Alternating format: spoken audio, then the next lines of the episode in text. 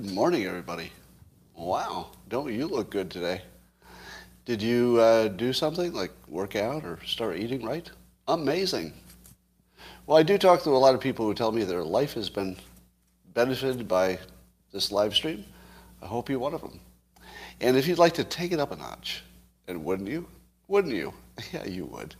All you need is a cup or a mug or a glass of tankard, chalice, stein, a canteen, a flask, a vessel of any kind. Wow. I'm seeing messages of people losing a lot of weight. Good for you.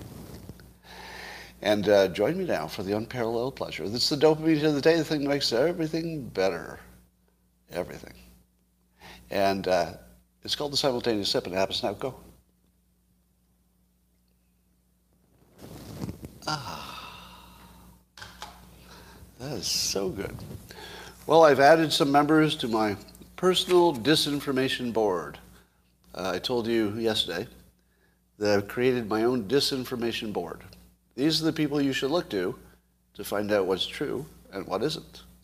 Now, importantly, in order to be a member of my disinformation board, you don't have to apply and you can't turn it down because you're, you're on the board if I say you're on the board, and that's the end of the story. So the people I put on the board are not the people I agree with. That's not the point.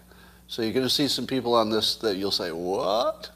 Why is that person on the disinformation board when I don't agree with anything they ever say? And the answer is this. There are people who can violate the narrative and have a track record of doing it. So I'm going to give you my list of people who are already on there, and I'll tell you how I added today based on user comments and just thinking about it more. So Glenn Greenwald, Jeff Pilkington, Bill Maher, Andres Shrugged, uh, um, Anatoly Lubarsky, um, Mike Cernovich, Matt Taibbi, Tulsi Gabbard, Ilhan Omar. We'll talk about that one. Uh, Alan Dershowitz, Michael Shellenberger.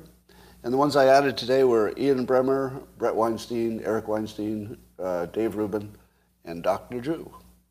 Dr. Drew, uh, I meant to have on the original list. I just forgot a name. So correcting the list as we go.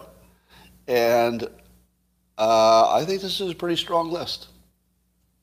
Because everybody on this list has a very clear uh, background of violating their own narrative, meaning the narrative on their team.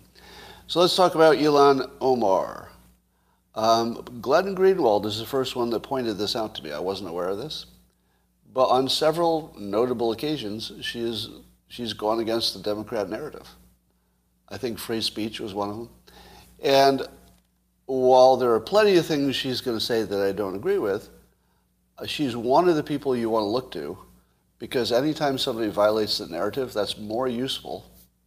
Did I not add Jonathan Turley? What the hell is wrong with me? I, I've had his name here to add about five times. Yeah, Jonathan Turley. I'll add him for the next time. Thank you. Great suggestion. So remember, this is not about agreeing with them. It's only people who can violate the narrative and have demonstrated, you know, quality thinking. That's it. So um, I'm not saying that these will tell you the truth.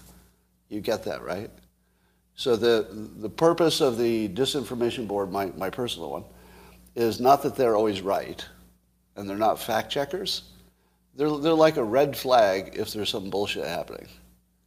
If, if there's not a single person on this list who questions a story in the news, a specific story, it's probably true.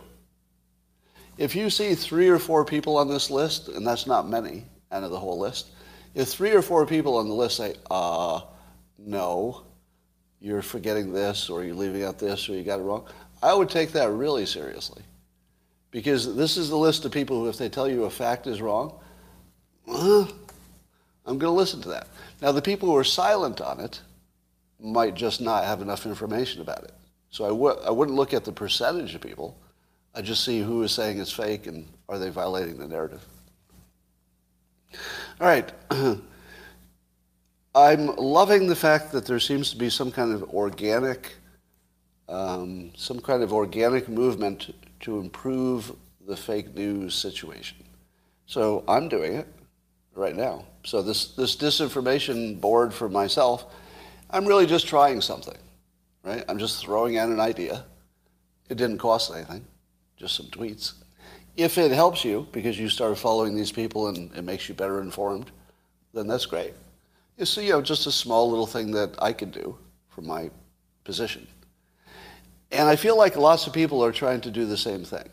There's a whole bunch of people who are thinking, well, what can I do? Like, what do I do? Um, uh, let me answer this question I'm seeing on uh, the locals platform. Somebody's asking why I didn't add Naval Ravikant to my list. He would be, you know, the, the most quality thinker, maybe that I know. Period. But he also doesn't get into politics. So he's, he's very consistent about staying out of politics. You know, he'll talk about free speech, but that's, you know, barely political. Um, so I wanted people who actually deal with the stuff that is the, is the subject of fake news most often.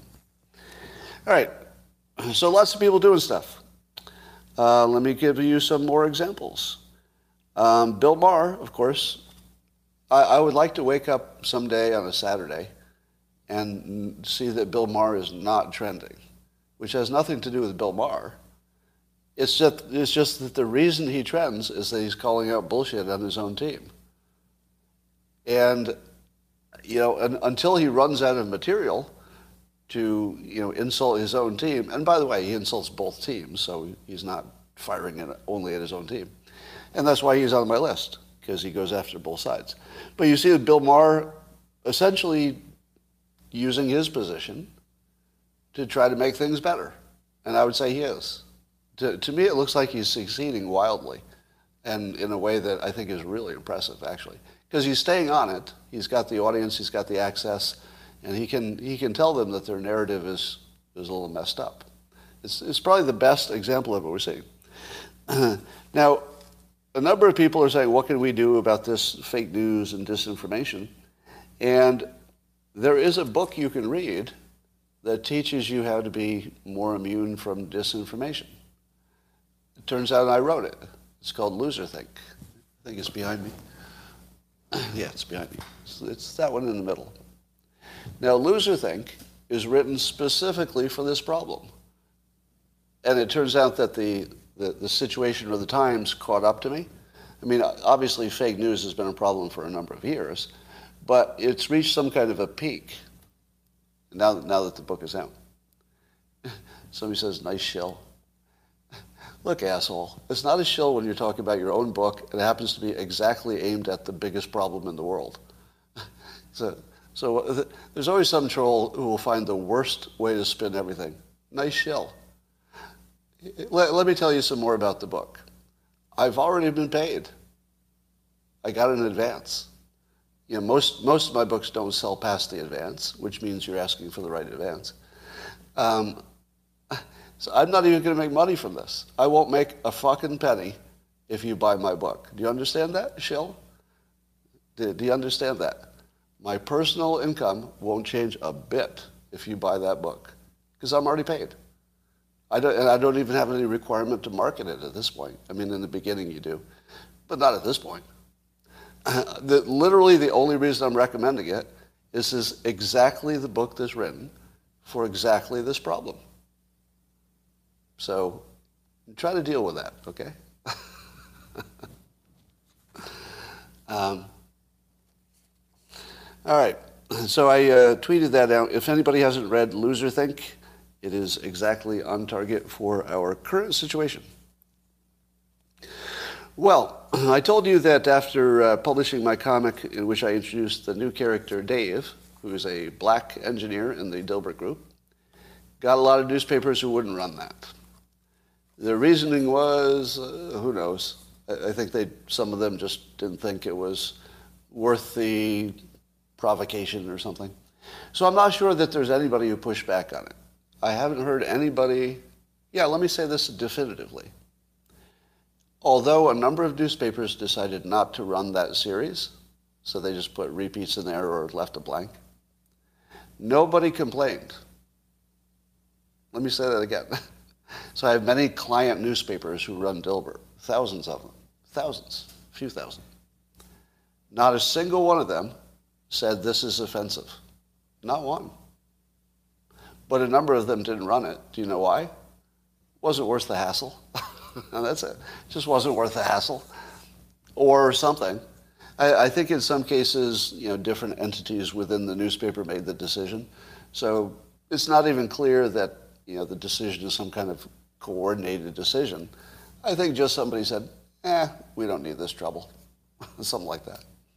Now, immediately after that, I've got a Sunday comic that my editor called me and said, you know, uh, maybe you'd want to wait a week or so for this one. Now, my own editor is very unlikely to edit me for content. I don't know the last time that happened, actually, if ever. I think it's maybe never happened um, that I can think of. So I've been edited for lots of other reasons, but not for being too provocative. So let me give a shout out to uh, you know Andrews McMeel and Universal Press, part of the same company, um, for being very pro speech, very pro creator, very pro free speech, and have always been on the side of the creator completely, unambiguously on the side of the creators. Now, having said that, they're also a business. And so when my editor said, you know, this Sunday that you submitted, I feel like we need to wait at least a week because things are a little too hot. And really, that's just managing managing the clients, which is not really censorship, because it'll run. It'll just run a week later when some of the energy, you know, is siphoned off. Uh, so wait for that one. It's so hot that it couldn't be published immediately. now, of course, I do it partly for attention. That's how my business model works, right? If you're a creator, you have to do some things sometimes that are just about attracting attention. It's part of the model. Everybody understands that, right? The reason I put Ilhan Omar on my list of disinformation board is partly because I, I think she believes there, belongs there, but partly because I knew it would make your hair catch on fire, right? So let me be fully transparent.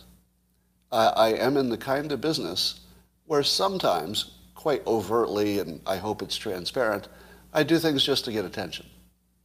You get that, right? I think everybody's okay with that, aren't you? As long as I'm doing it completely, you know, in front of you. Trump does the same thing. When Trump does something to get attention, you understand it as technique and part of the part of the process. All right. So I asked the question yesterday about. Uh, I just asked the Twitter public if I were to sell Dilbert as uh, intellectual property without my involvement. So if I were to walk away and just say, okay, you can have the, the artwork and the idea, and you can create new content, you can make movies and TVs, you can make calendars, you can, you can put words in their mouth, you can redraw them, you can do anything you want. I just sell the IP. And I asked the public, what did, I, what did they think someone would pay for it? Now, the reason I did that is not because I don't know how to put a deal together. I, a lot of, this is the amazing thing about Twitter. Just hold this in your head for a second that this happened yesterday. I, I just think I'm taking a walk and I think, oh, wouldn't it be interesting to know what the wisdom of the crowd was, sort of the average opinion?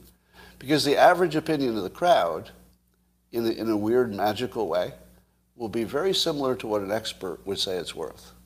Do you know why? Because, because what something is worth is what somebody is willing to pay for it. That's it. If somebody pays it, I guess that's what it was worth to at least one person. So if you ask a bunch of people who don't know anything about the topic, and then you average their answers, you end up being just about where an expert is. And it's not a coincidence. It's because the expert is uh, sort of imagining what anybody else would think in the same situation. You know, sort of a, a common way of thinking of a thing. And if the public thinks of a thing a certain way, there's a really good chance that an expert will think of it that way too, if the average of the public. So it's just one of these weird connections you don't think should make sense. You think the expert should be completely different from the average of people who don't know anything. But it's just a weird experiment. You find out that they're very similar. And the reason is because we all have a, psychologically common base for understanding what things are worth, essentially. So I asked that question partly to um, put the idea in the public that it's for sale in case anybody thought of buying it. But um, the, the interesting part about it is that I get a response from an investment banker, successful investment banker, Carol Roth, who, who offered to give me you know, some, some deal composition um, concepts. Now, where else in the world do you just ask a question while you're taking a walk and one of the most you know, qualified people there could be, somebody who literally was an investment banker successfully and retired from that, and you get immediate, useful um, advice. At the same time, this was kind of blowing my mind a little bit. One of the people who responded to my question was Thomas Massie. So he's you know MIT graduate, congressperson. So I'm, I'm getting advice from a sitting member of Congress with an MIT education. If you don't know what that means, you don't get into MIT if you're an average student, if you know what I mean, right? They don't take average students. So how amazing is, is Twitter that not only is it going to be, I think, our biggest bulwark against fake news eventually, but that you can just ask a question like that and get such qualified responses. It's just ridiculous. It's ridiculous. Likewise, have you noticed how many times Elon Musk has responded to average Twitter users in the last few weeks? It's really, it's mind-blowing every time I see it. Because a lot of the people he's responding to are people I know from either from Twitter or real life or both.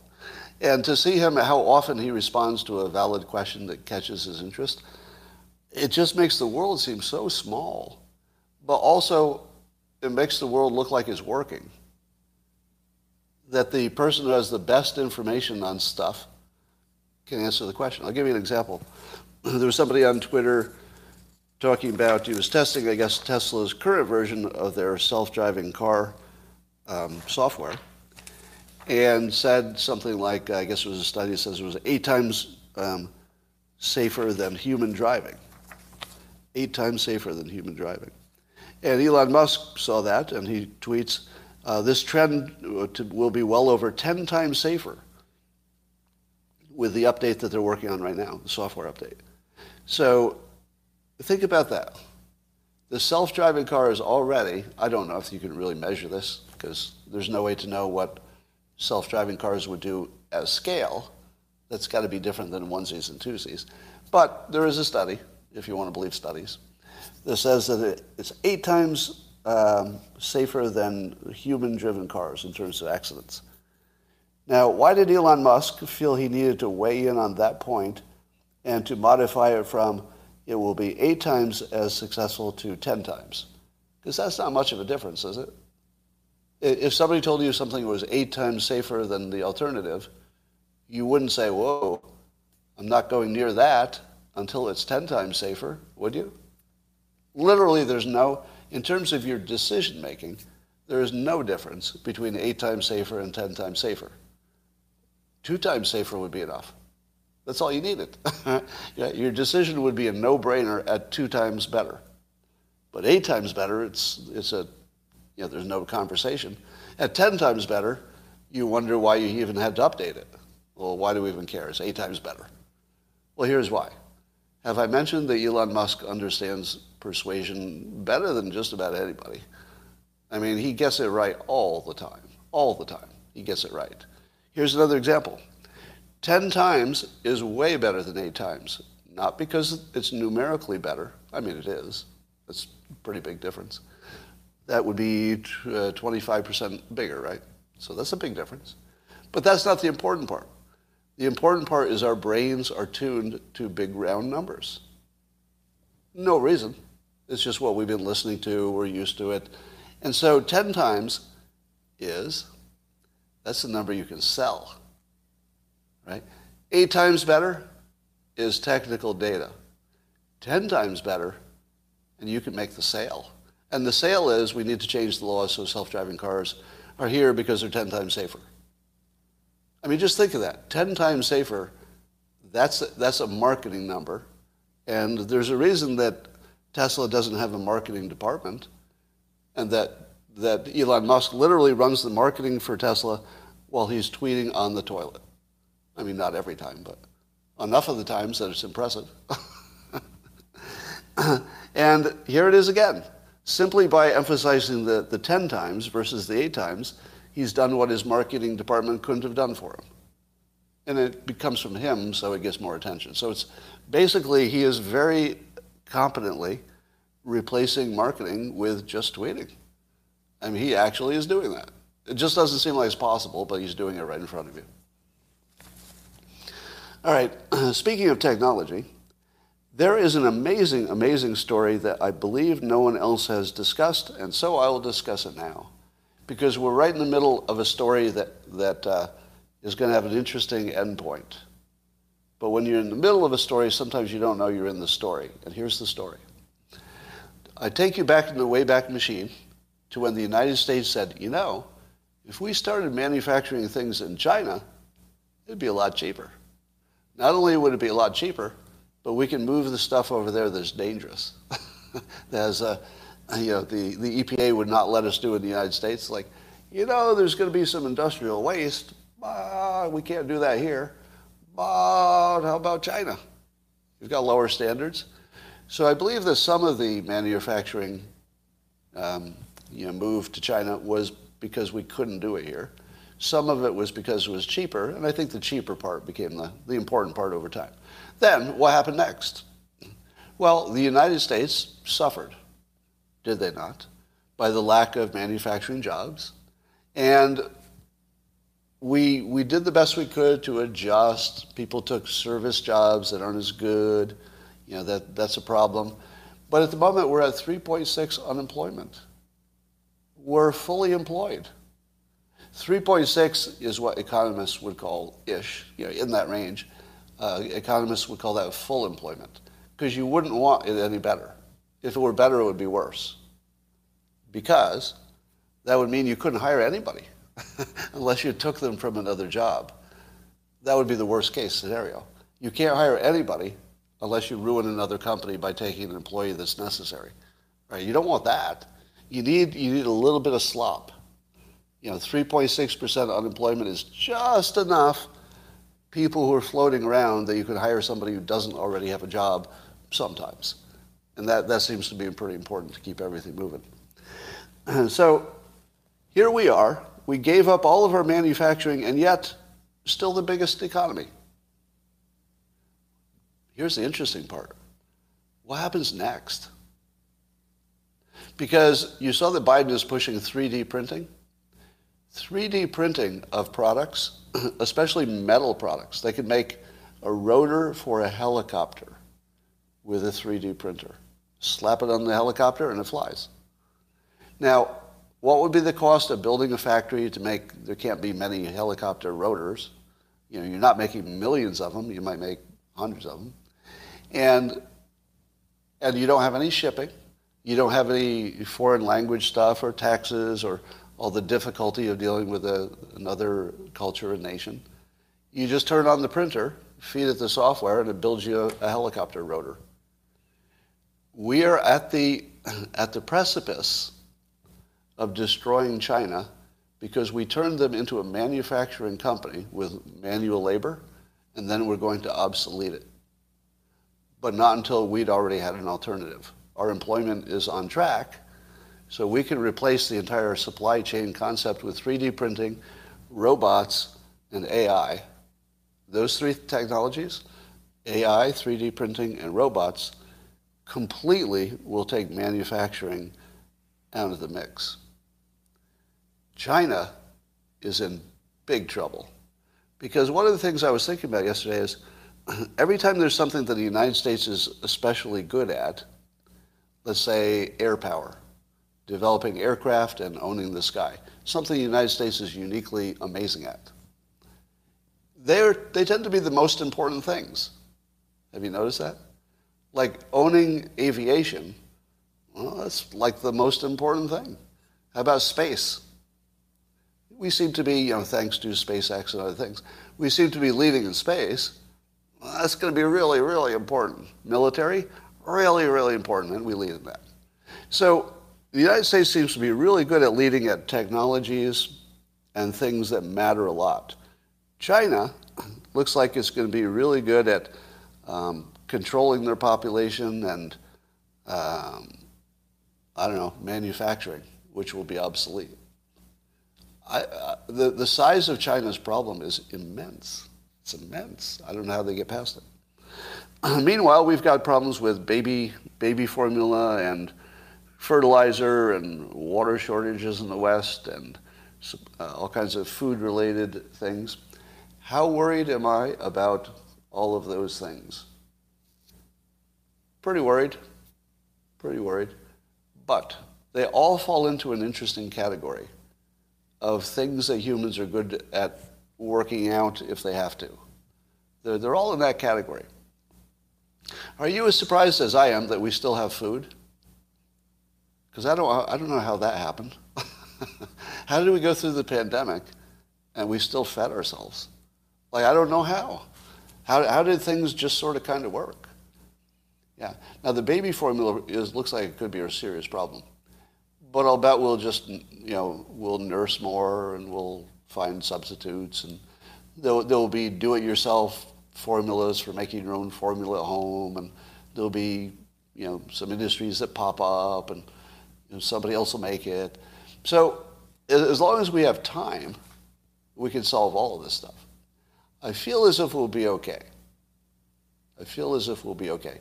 It, it does make sense to worry about it. And if I were you, I'd, I would uh, make sure I had enough food and toilet paper to get through three months, something like that.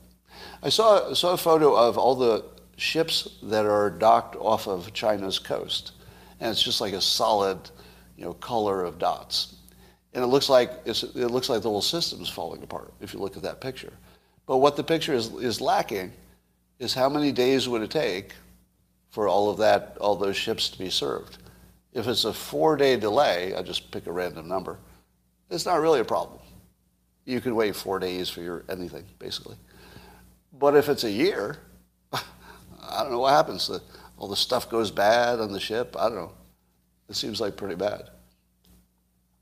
And it does seem like we must be working on fixing even the uh, um, the port situation and the supply chain problem. There must be tons of people putting lots of energy into that. But let me go back to the, uh, the 3D printing leapfrog technology. Here's a little uh, business tip that everybody experienced in business understands. But those of you who are not experienced in business might be hearing this like a, a novel concept for the first time. If you make a product and it's a big hit, you're a private company, and everybody loves your product and they're buying it like crazy. let's say it's technology, because that's a better example. It's a technology product, doesn't matter what it is. What's the first thing you should do if you have a really successful product and people love it? The first thing you should do if you were that company is you should try to put yourself out of business as fast as possible. And by that I mean making a new product that's so good nobody would ever buy that old product again. It wouldn't make sense. Because you have to do that or else somebody else is going to build that product. You have to cannibalize your own product in order to move ahead. And everybody who has experienced, yeah, Apple's a perfect example. Everybody who's experienced in business knows this to be true. You have to cannibalize your own product so somebody else doesn't do it for you. It's the only way you can stay ahead. Right? Yeah, Amazon does that. Basically, everybody successful does that. Now look at this situation where we moved our manufacturing to China. That looked exactly like this. I don't know that it was planned in any way, but it's going to work out that way. It's going to work out that we cannibalized our own manufacturing in this country and that that was important for us to get to the new kind of manufacturing 3D printing, robots, AI. And we're going to be experts at those three things and more, while other countries are trying to figure out what do you do when all these manufacturing jobs go away. So we did the play of the century with, with, with bringing manufacturing to China and then becoming the experts at obsoleting that technology. We won everything. We won everything. We just don't know it yet. We won everything.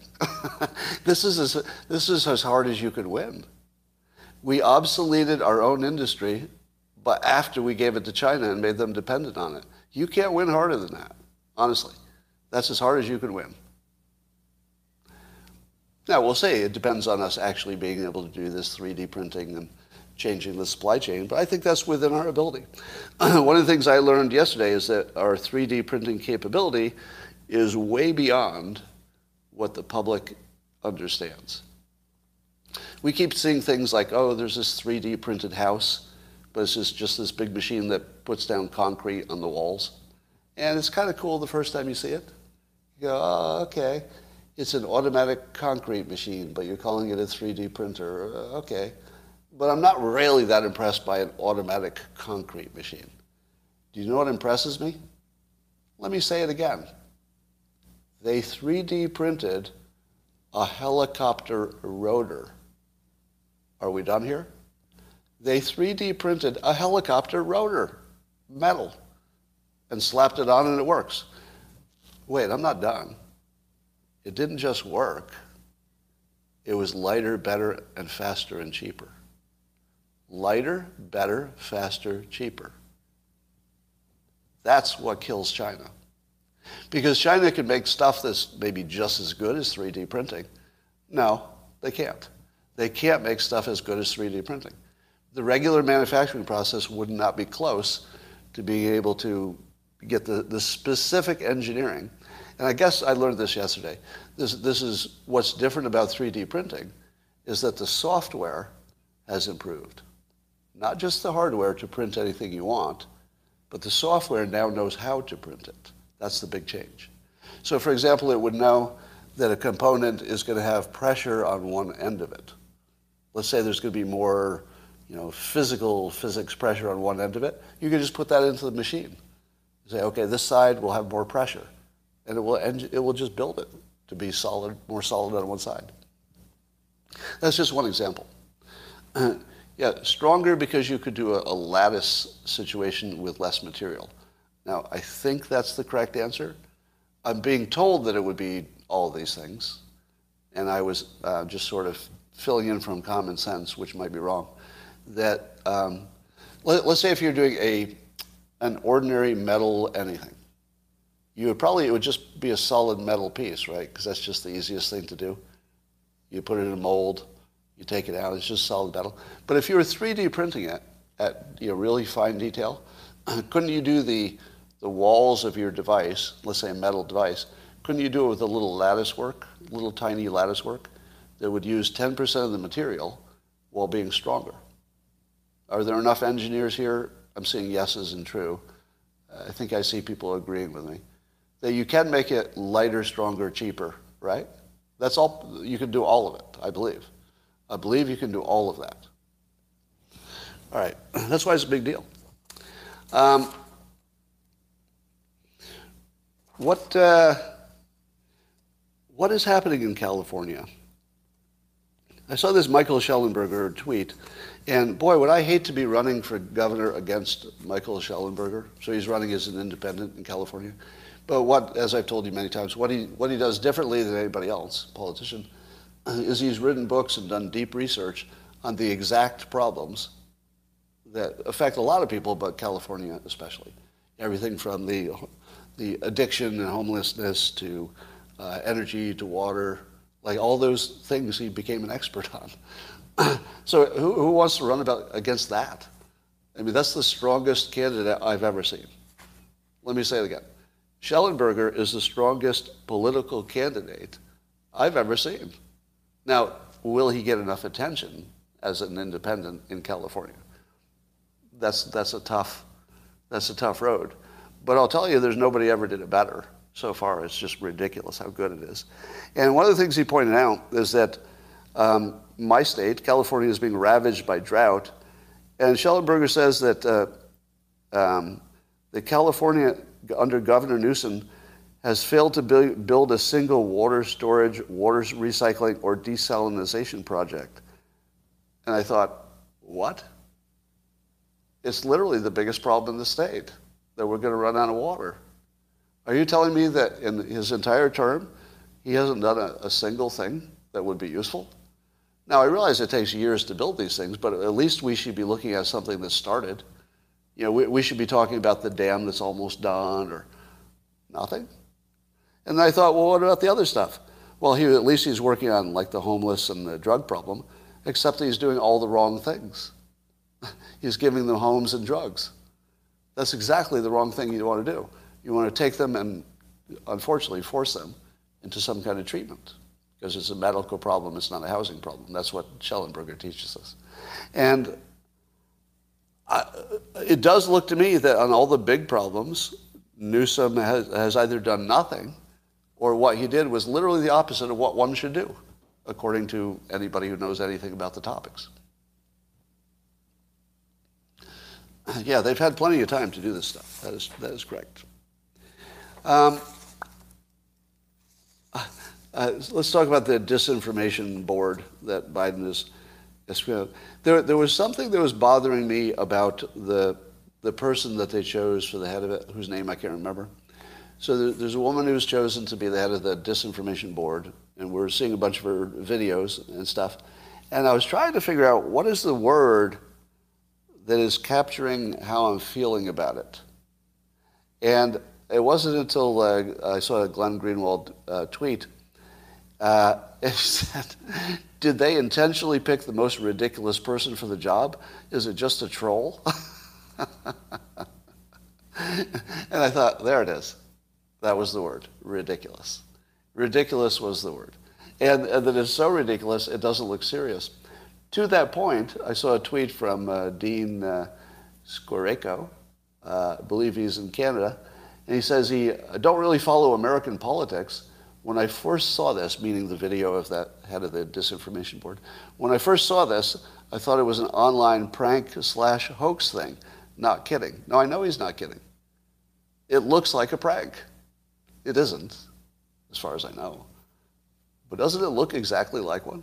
If you do something serious, especially something important like this, and it looks like a prank to somebody who wasn't paying attention, well, you did it wrong. I think you did it wrong. All right.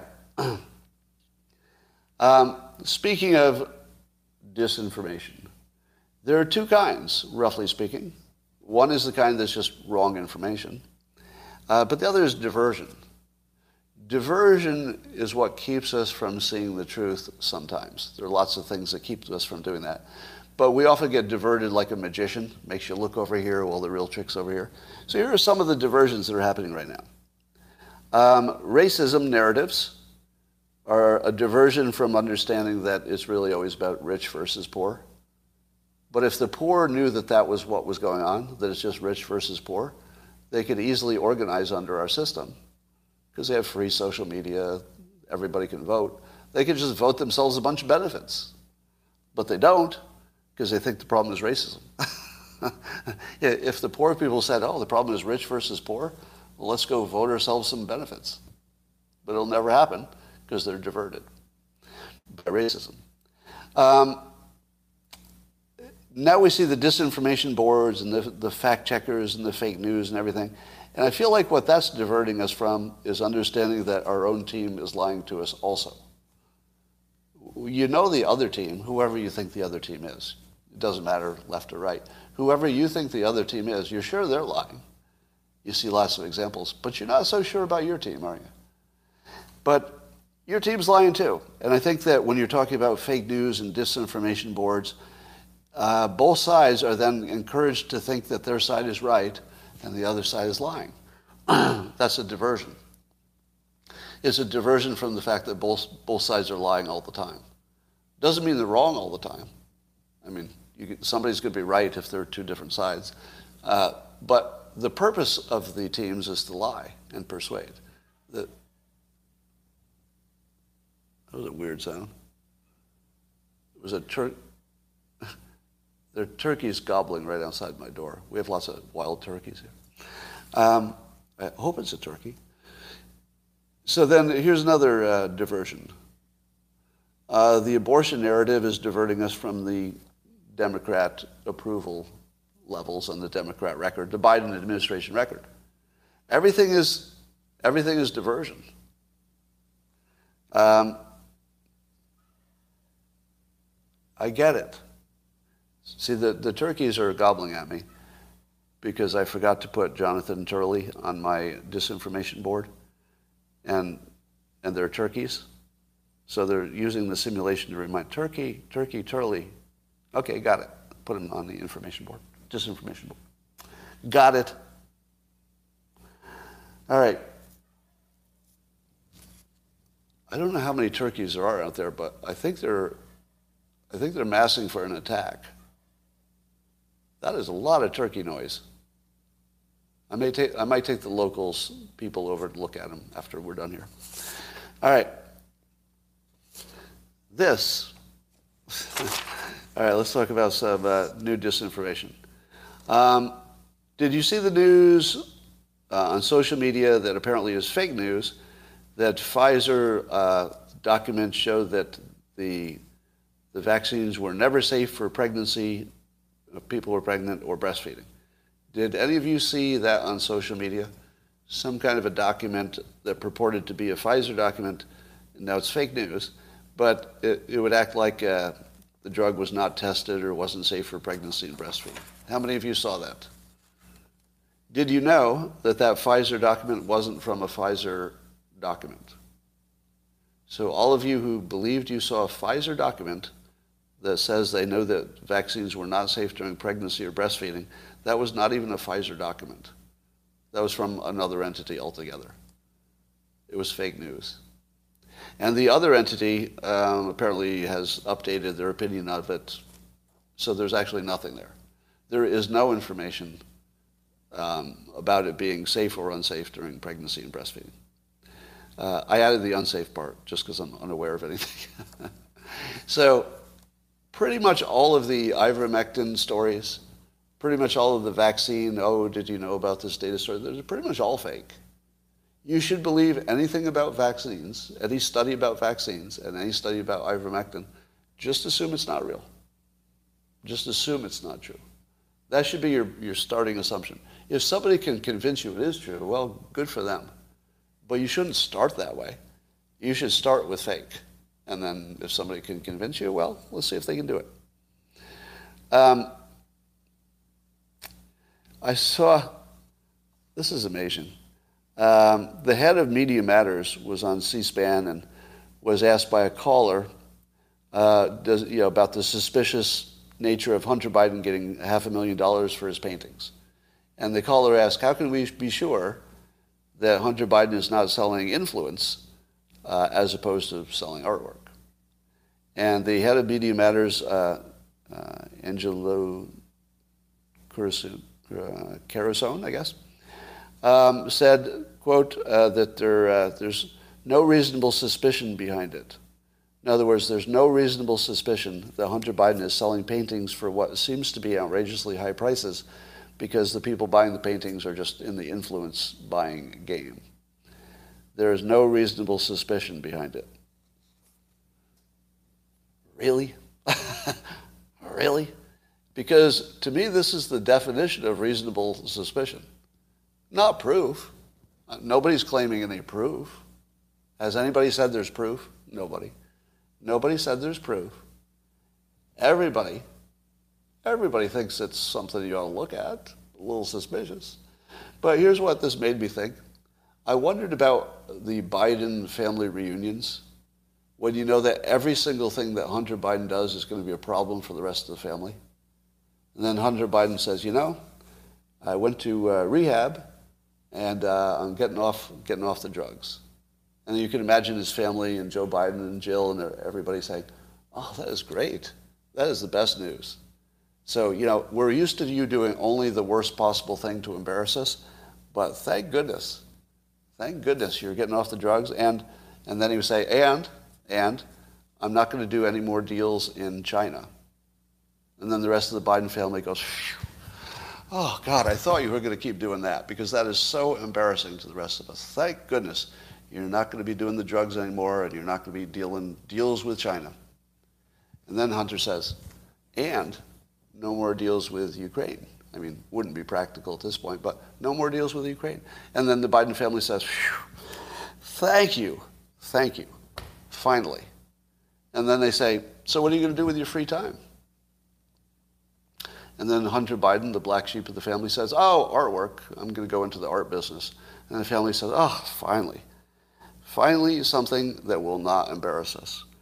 And then Hunter says, Yeah, I think I could get quite a bit for these paintings. And then the Hunter family says, That's great. Well, I, you know, I, I, we're really happy for you. And you're a pretty good painter. So this looks like this could be pretty good. And then he says, Yeah, I'm going to price them at half a million dollars apiece, or at least one of them. And then the, the Biden family says, What? for a minute there, we thought you said you were going to price like one painting for half a million dollars. And they said, Yeah, that, I'm going to price each painting for several hundred thousand dollars. And then the Biden family says, Okay, we didn't think we heard you right there. Uh, it almost sounded like, it almost sounded like you're going to paint a picture and sell, try to sell for half a million dollars. You didn't really say that, did you? And they said, yeah. And then the entire Biden says, are you serious? You can't do anything that doesn't look like a scheme? There, of all the things you could do in the whole world, of, of all the sports you could do, of all the businesses you could be in, all the things you could invest in, the classes you could take, the skills you could learn, all the things in the world you could do, you have to find the one thing that would embarrass us. And he does. I feel as if Joe Biden is living in a simulation, and his theme is that Hunter won't stop embarrassing him in public. And there's just nothing he can do about it. It'll just go from one thing to another thing to another thing. It looks almost intentional, doesn't it? I mean, it's hard to imagine that one person could do uh, thing after thing after thing that just makes his father look bad. Who even does that? Like most, most people can make their parents look bad if they try. Let's say you get, you know, drunk driving arrest. Well, that makes your parents look bad, indirectly, sort of, a little bit. But we also do other things, most of us. Like I've probably done some things that would have made my parents embarrassed. Uh, okay, I can think of one in particular. I'll give you an example. when I was very new to uh, media, and I had not been media trained, I was asked by uh, bon, bon Appetit magazine, a magazine about food, to do a little special thing in the back where they'd have some celebrity talking about their favorite restaurant or something. So I agreed to do it, and then they interviewed me, and I made this joke. I said that my mother was the second worst cook in the world after her mother. Now, that's something that we kind of said in the family. It was like a family joke. And it was also true. it was true. Uh, my mother was the inspiration for Dilbert's mother, who uh, had a cooking show called Cooking with Salt. It was just salt. Uh, basically, would you like it seasoned? How about salt? That'll work. Yeah, salt was great. I love salt. Um, but I, I, made this comment to the, the author of Bon Appetit magazine, and I said to myself, my mother's never going to read Bon Appetit magazine. Am I right? The one thing I don't have to worry about is I knew for sure that my mother living in a little country mountain place, she definitely was not reading Bon Appetit magazine and certainly not reading it cover to cover to get to the last page. That's how stupid I was. If you can even imagine that level of media stupidity. Yep, yep. It took approximately 10 seconds from the publication of that article for one of my mother's fucking friends to mail it to her and say, I hope you've seen this. That's right. That's what friends are for. That's what friends are for. So, have I ever embarrassed my parents? Oh, yeah. yes, I have. Yes, I have, as a matter of fact. But the difference between me and Hunter Biden is that I still sometimes do things that don't embarrass people. Sometimes. I mean, not all the time. But I sometimes go into a business uh, enterprise that, if it worked, it would just make everybody happy. It wouldn't make anybody embarrassed. Like, how is it that Hunter can't find anything anything in that domain of don't embarrass your parents. Nothing. There's not a single thing he can do that doesn't embarrass his parents. What's up with that? Was your dad a piece of, you know?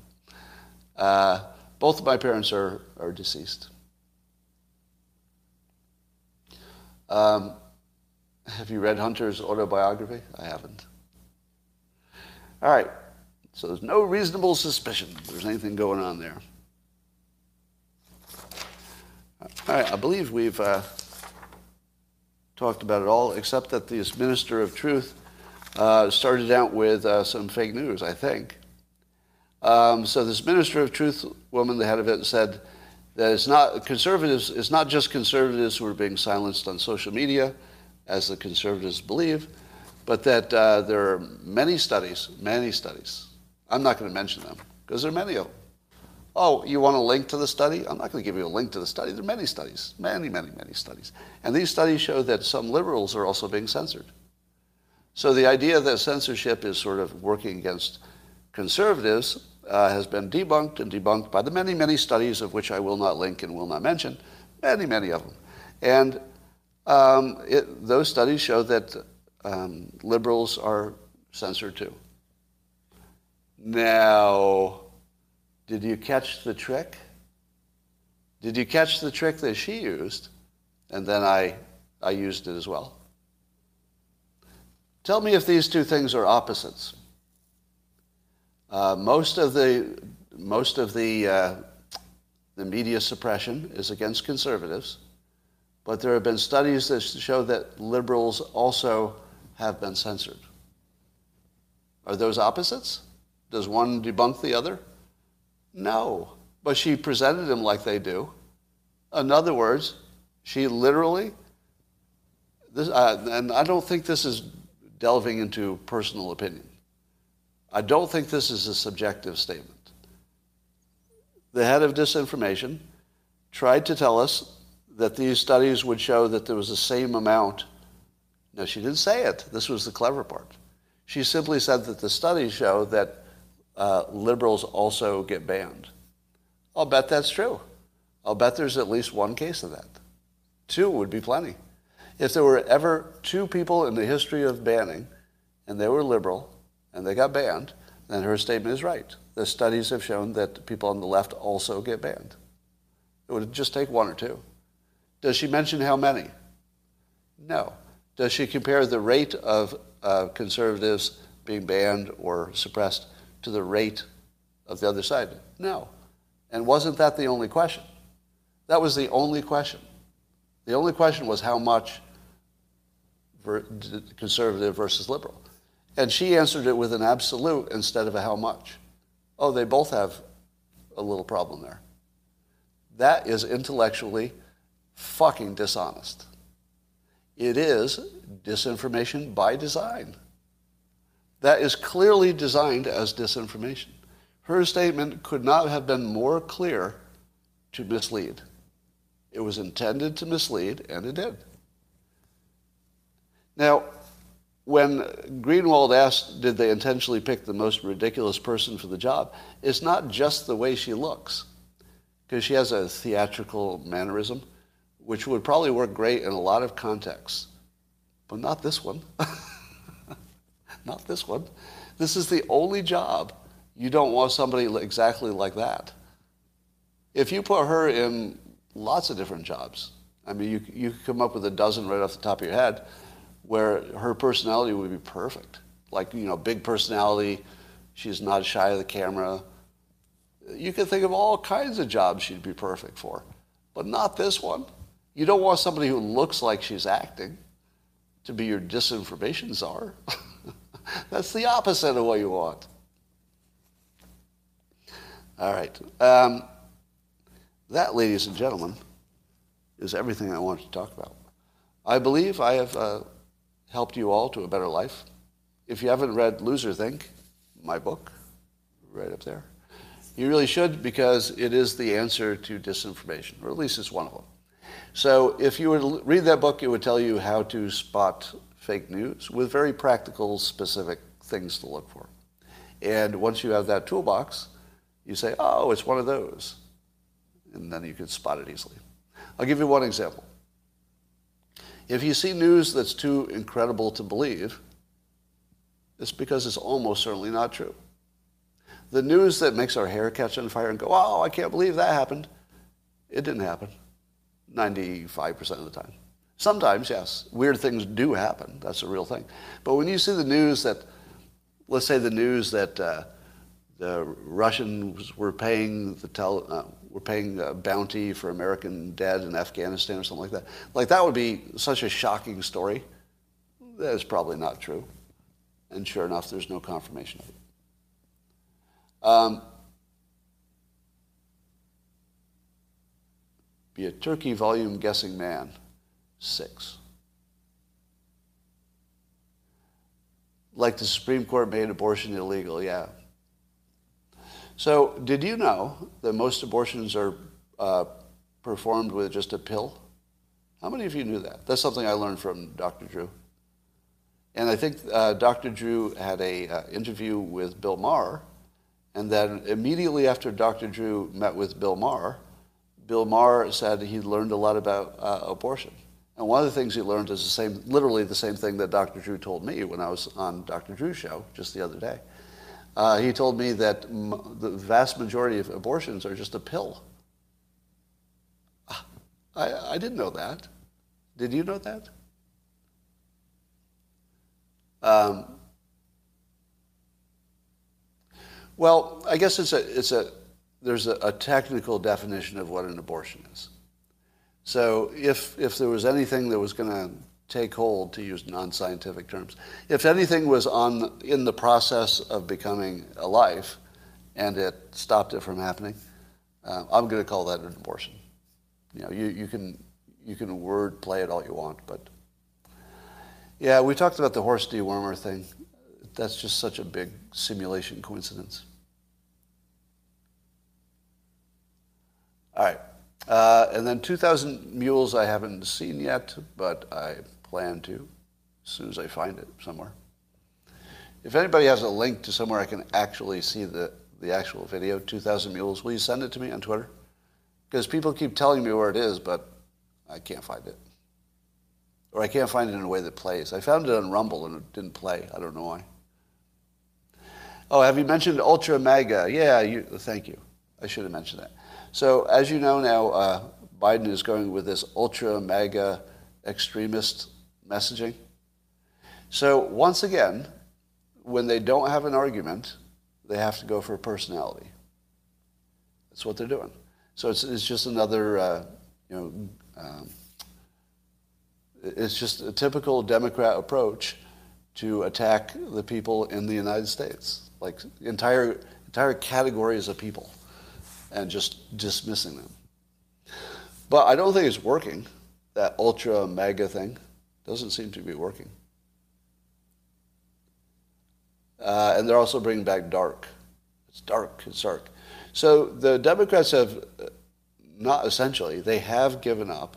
I was going to say it's this seems subjective, but I think we can say it objectively, can't we? Would it be fair to say, just objectively, if, if you take your bias out of it for a second to the degree we can do that. Doesn't it look like the Democrats gave up? And, and they're, they're only struggling to win based on personality problems and fake news. And it doesn't look like they're, they're trying to win on content. The Republicans are still definitely trying to win on content because they have the strongest case in the world. Well, this worked when Trump was president, such as the border. Just do that again. do whatever he was doing. It must have been working. So they have a pretty strong argument of practical solutions. You know, hire more cops. How about that? You got too much crime? Stop letting people out of jail. How about that? Right? So they're very practical uh, solutions, even if you prefer them not to be the solution. But the Democrats have just given up. They're, they're not asking for anything that's real at this point. It feels like it's just personality and fear and, and all that stuff. Uh, all right. I, I've got yeah, ultra dark mega mega, the the ultra dark mega. All right. Uh, virtual premiere for what? Oh, the virtual premiere, not for the movie. Have you considered that they made the disinformation position look ridiculous on purpose so that people won't see it as a legitimate threat to their freedom? I don't think so. That, that goes into the too clever category. Like, I will certainly suspect people of all kinds of bad behavior, but when it gets to be that clever, I think, mm, that's a little too clever. Right. Uh, banned dot video, Scott. What's that mean? All right. Uh, did I watch Amber Turd's performance yesterday? I watched only some clips. She obviously seemed to be acting. It didn't look real at all. So I, I can't wait to see what happens with that. Um, my pick for the Kentucky Derby, I think it's going to be some kind of a horse. Probably wins that. Um, thoughts on the managerial class? Mm, that's what the entire Dilbert comic is about. Um, he wait, he's waiting for the cross examination, okay. Why was Roe v. Wade never codified into law? There weren't enough votes. That's why. That's why. See, one of the reasons why you don't want um, Congress to codify it into law is because uh, is because you want the states to do it, don't you? Like, why would you piss off half of the states when all the states all the states can have what the states want by a majority?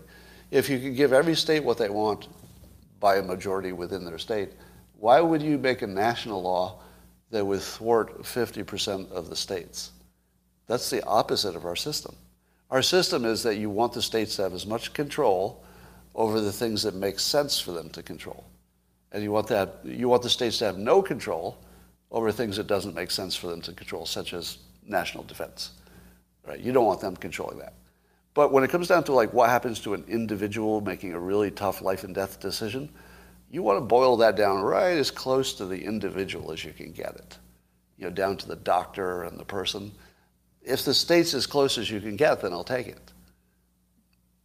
Uh, but the people who want the federal government to do it want to thwart the will of the people in the state that they don't live in, in many cases. That doesn't seem right. Oh, I can see it on uh, the local site. So Dinesh has a uh, site on locals, and if you're a subscriber, you can see it there.